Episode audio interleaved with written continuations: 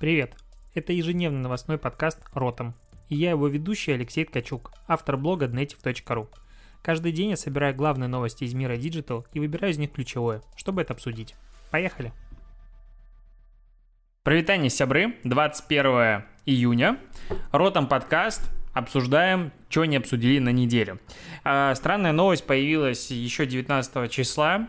В общем, парень покончил с собой из-за того, что он зашел в, свое, в свой аккаунт в приложении для инвестиций, назовем это так, под названием Robinhood, и увидел долг в семьсот тридцать тысяч долларов внутри приложения. Точнее, там можно инвестировать в разные акции и так далее, и у него был актуальный баланс шестнадцать тысяч долларов и красную строку минус семьсот тридцать тысяч. Как пишут, я честно не разбираюсь в акциях, пишут следующее. Отрицательная сумма показывала не долг, а временный баланс, пока акции в основе его опционов не зачислятся на счет. Что-то, видимо, это значит. И чувак, ему было всего лишь двадцать лет, видимо, сильно психанул, перенервничал и в итоге трагически покончил с собой. И сейчас стартап, мягко говоря, находится под ударом, потому что из-за интерфейса, из-за того, что, по сути, дизайнер каким-то образом, можно сказать, не продумал вот такую вот логику и не дообъяснил, что же это значит на самом деле, человек расстался жизнью. И сейчас компания добавит больше учебных материалов, связанных с торговлей опционов, и наймет специалиста, который займется повышением уровня образованности пользователей.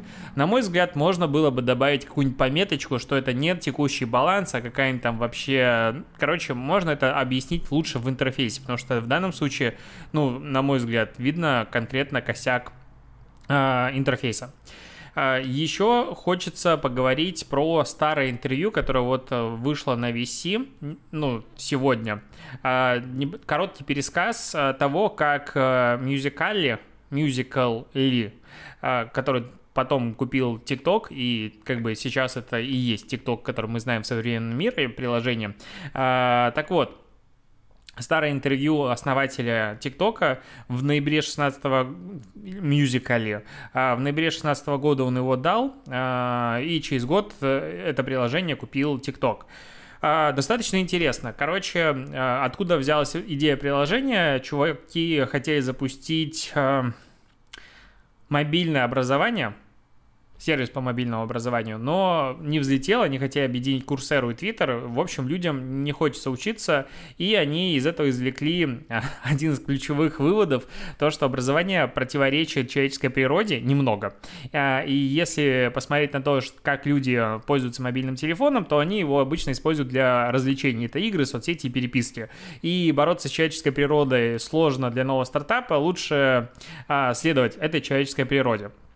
И, кроме того, если ты хочешь, чтобы твоя платформа, твое приложение взлетело, то твои первые пользователи должны быть обязательно молодыми. И самое важное – это тинейджеры из США, потому что они креативны, у них есть время, деньги и так далее. Интересно, как они привлекали свою первую аудиторию. На старте запуск произошел с помощью большинства. большого количества хаков, ну так пишут цитатой. А, раньше App Store позволял делать очень длинные названия, включая туда большое количество ключевых слов, и они напихали туда вообще все, что пользователи могли искать.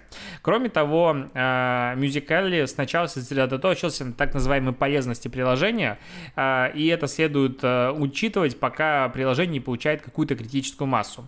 Что они подразумевают под полезностью приложения? А, пользователи Instagram один ноль, ну это пример, а, не использовали приложение из-за ленты фотографий, фотографий с лайками и комментариями, то есть это было вторично. В первую очередь их интересовали фильтры и возможность редактировать фотографии, чтобы публиковать потом в других социальных сетях. По этому же примеру и Musical.ly пошли, сделав сначала интересный редактор. А, кроме того, было интересно, как они э, завлекали аудиторию к себе.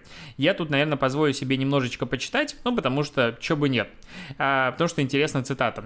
Представьте, что вы э, только что открыли новую землю, назовем ее Америка. Дальше вы хотите построить экономику и увеличить население, хотите, чтобы люди из Европы мигрировали в вашу страну. Как это сделать? И в данном случае он сравнивает как бы Америку с Musical.ly, а Европа — это Инстаграм, в котором уже развита экономика и все хорошо. Это был шестнадцатый год, как бы бы это было давненько, да, даже до этого. А, проблема с Европой в том, что там уже сформировался социальный класс. У среднестатистического гражданина практически нулевая возможность для продвижения вверх по социальной лестнице. Они просто не знали тогда про дивы. Дивы дали каждому просто возможность взлететь по этой социальной лестнице. Ну, не суть. Так вот, на новой земле важно начать с централизированной э, экономики, когда большая часть богатства распределяется между небольшим процентом жителей. Они станут успешными, станут образцом для подражания для пользователей других платформ. Люди в Европе, в Instagram, начнут понимать, что человек переехал в Америку, в Musical.ly и стал очень богатым. Может, и я смогу. Это приведет к миграции пользователей, а, соответственно, и к росту аудитории, к росту к экономике. А, при этом важно в какой-то момент начать децентрализировать экономику, потому что а, важно распределять трафик честно, чтобы каждый мог получить свою толику внимания, иначе люди очень быстро это поймут и как бы уйдут с этой платформы. Плюс он там рассказывал какие-то кейсы про музыкальную индустрию, как э, Musical.ly, впоследствии TikTok помогают продвижению артистов. Да, это все хорошо, но в целом э, очень понравился пример того, как раз как они заманивали э, контент-мейкеров, интересно, контент-мейкеров себе на платформу, давая им возможность стать популярными и таким образом привлекая других людей на вот как раз-таки этой истории успеха. Э, кстати, приложение появилось новое, название Perfect Quote. Короче, идеальная цитата. Ты можешь туда загрузить фотографию, и нейросеть определяет, по что там нарисовано и так далее. Короче, на твоей фотографии изображено, и подбирает идеальную цитату из пяти миллионов цитат, которые содержатся в базе. Это все сразу делается в макете, на котором можно выбрать там цвет, э, размеры и положение цитаты и прочее-прочее. С другой стороны, можно Instagram делать теперь, э, упростить. Кстати, интересно, остались эти девушки, которые публикуют полуголую фотографию и какую-нибудь глубокую цитату? Мне кажется, они остались, но в принципе, как... как далеко ушел Инстаграм за это время, потому что если раньше Инстаграм это было, ну, какие ассоциации? Ну, фоточки еды, конечно же, успешной жизни, а, цитаты, вот эти пол, пол, полуобнаженные а, философы, и что там еще было?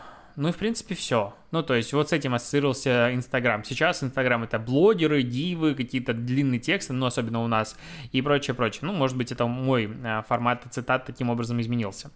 Йота читалась о росте трафика на Телеграм. На тридцать три процента он вырос после разблокировки, и сейчас Телеграм вышел на второе место по популярности у пользователей Йота, ну, по количеству трафика, который он обменивается, двадцать шесть процентов. При этом на первом месте WhatsApp, у которого почти пятьдесят процентов, если быть точным, сорок восемь целых восемь десятых процента. И, кстати, одна из неочевидных вещей, которые сейчас обновляются, сотовые операторы, мобильные операторы, начали опять включать э, Телеграм в безлимитные тарифы. Потому что вот у меня, допустим, в приложении у меня Тинькофф мобайл оператор, и там как бы безлимит на все соцсети и мобильные опера... ну, мессенджеры, но раньше Телеграм не было. Надо проверить, сейчас появился или нет. А, к новостям из мира маркетинга в играх. Все еще меня эта тема прет, надо определенно разбираться и делать подборки статьи. А, сейчас появилась коллаба The Sims и Mac Cosmetics. А, у персонажей, при создании персонажа можно выбирать разные варианты макияжа, таким образом их кастомизируя, это все такая вот коллаборация. Ну, я считаю, что давно пора, и вообще Симы — это идеальная игра для того, чтобы там бренды присутствовали вообще по полной программе, потому что одно дело — ты покупаешь чайник Симу, другое дело — ты покупаешь какой-нибудь чайник Bork или Smeg, и это касается практически всего. То есть, да, там были раньше нонеймы, и бренды, возможно, не хотели присутствовать или хотели каких-то денег за участие. С другой стороны, почему бы не дать возможность сейчас людям даже покупать за реально... Вообще, самая, по идее, крутая возможность для брендов, для интеграции во всякие фри-ту-плей игры, делать брендовые вещи там, чтобы пользователи платили за виртуальные вещи брендов брендом. Просто топ. Ну, ты ничего не производишь, но зарабатываешь деньги за счет своего бренда раскрученного, который ты а, качал все эти годы. И к тему брендов. Нашел на Русабилити, что бывает редко, какую-то интересную статью, без обид, ребята, если вы меня оттуда слушаете. Это перевод исследования, как пользователь запоминает логотипы. Смысл исследования был следующий. Взяли сто пятьдесят шесть американцев и попросили нарисовать десять известных логотипов по памяти, при этом максимально точно пытаясь воссоздать все детали. Суммарно эксперимент длился восемьдесят часов и было нарисовано тысяча пятьсот логотипов. Блин, вот хочется сделать теперь такой же эксперимент здесь. Были большое количество логотипов. Был Apple, IKEA, Target, это сеть магазинов севен элевен, Burger King, Domino's, Adidas, Walmart, FitLocker, это типа одежда, и Starbucks. Понятное дело, что на последнем месте по... почти идеальным, ну, есть разные характеристики, и одна из самых интересных характеристик — это процент почти идеальных рисунков. И вот у Starbucks, понятное дело, худший процент, шесть процентов, первое место занимает IKEA, тридцать процентов. А у хороших, по хорошим рисункам аналогично IKEA занимает первое место, пятьдесят шесть процентов, а Starbucks аналогично семнадцать процентов последнее место. Что удивительно, то Apple, казалось бы, очень простым логотипом, у них двадцать процентов почти идеальных рисунков и только тридцать пять процентов хороших рисунков.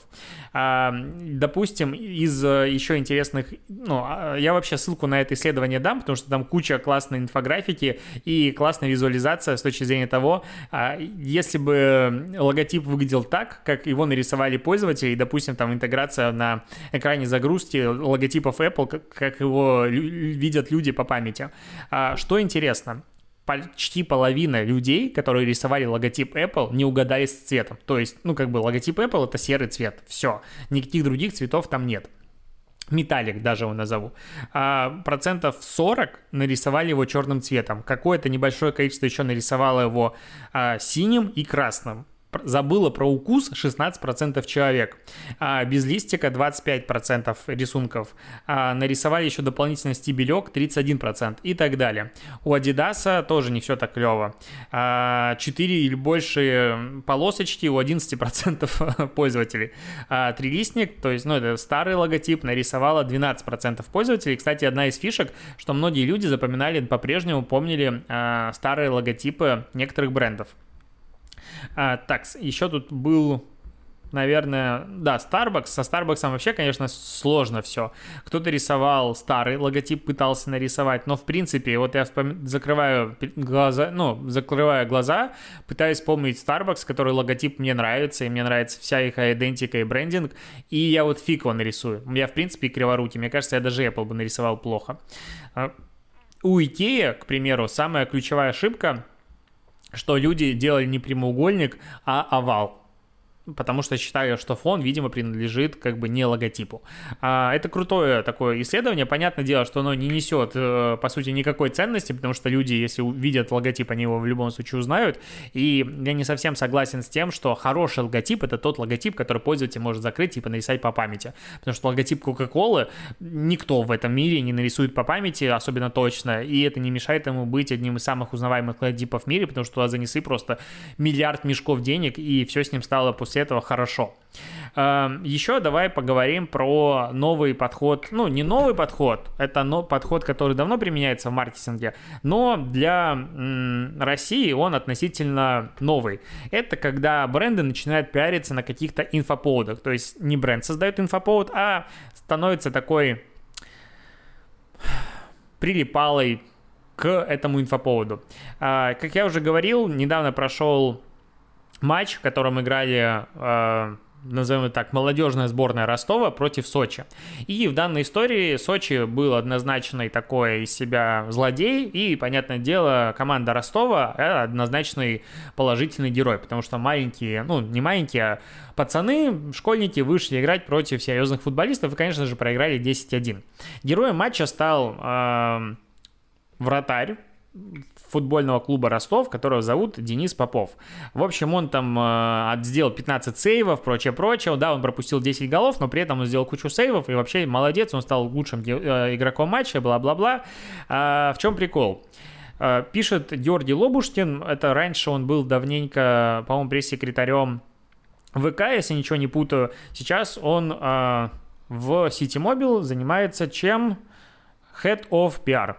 Логично, да, работал он раньше в пресс-службе компании ВКонтакте, потом директор по стратегическим коммуникациям Mail.ru, э, и вот сейчас в Ситимобил. Почему это важно? Потому что чувак как бы достаточно известен в маркетинговых кругах, и для тех, кто не в курсе, просвещаю.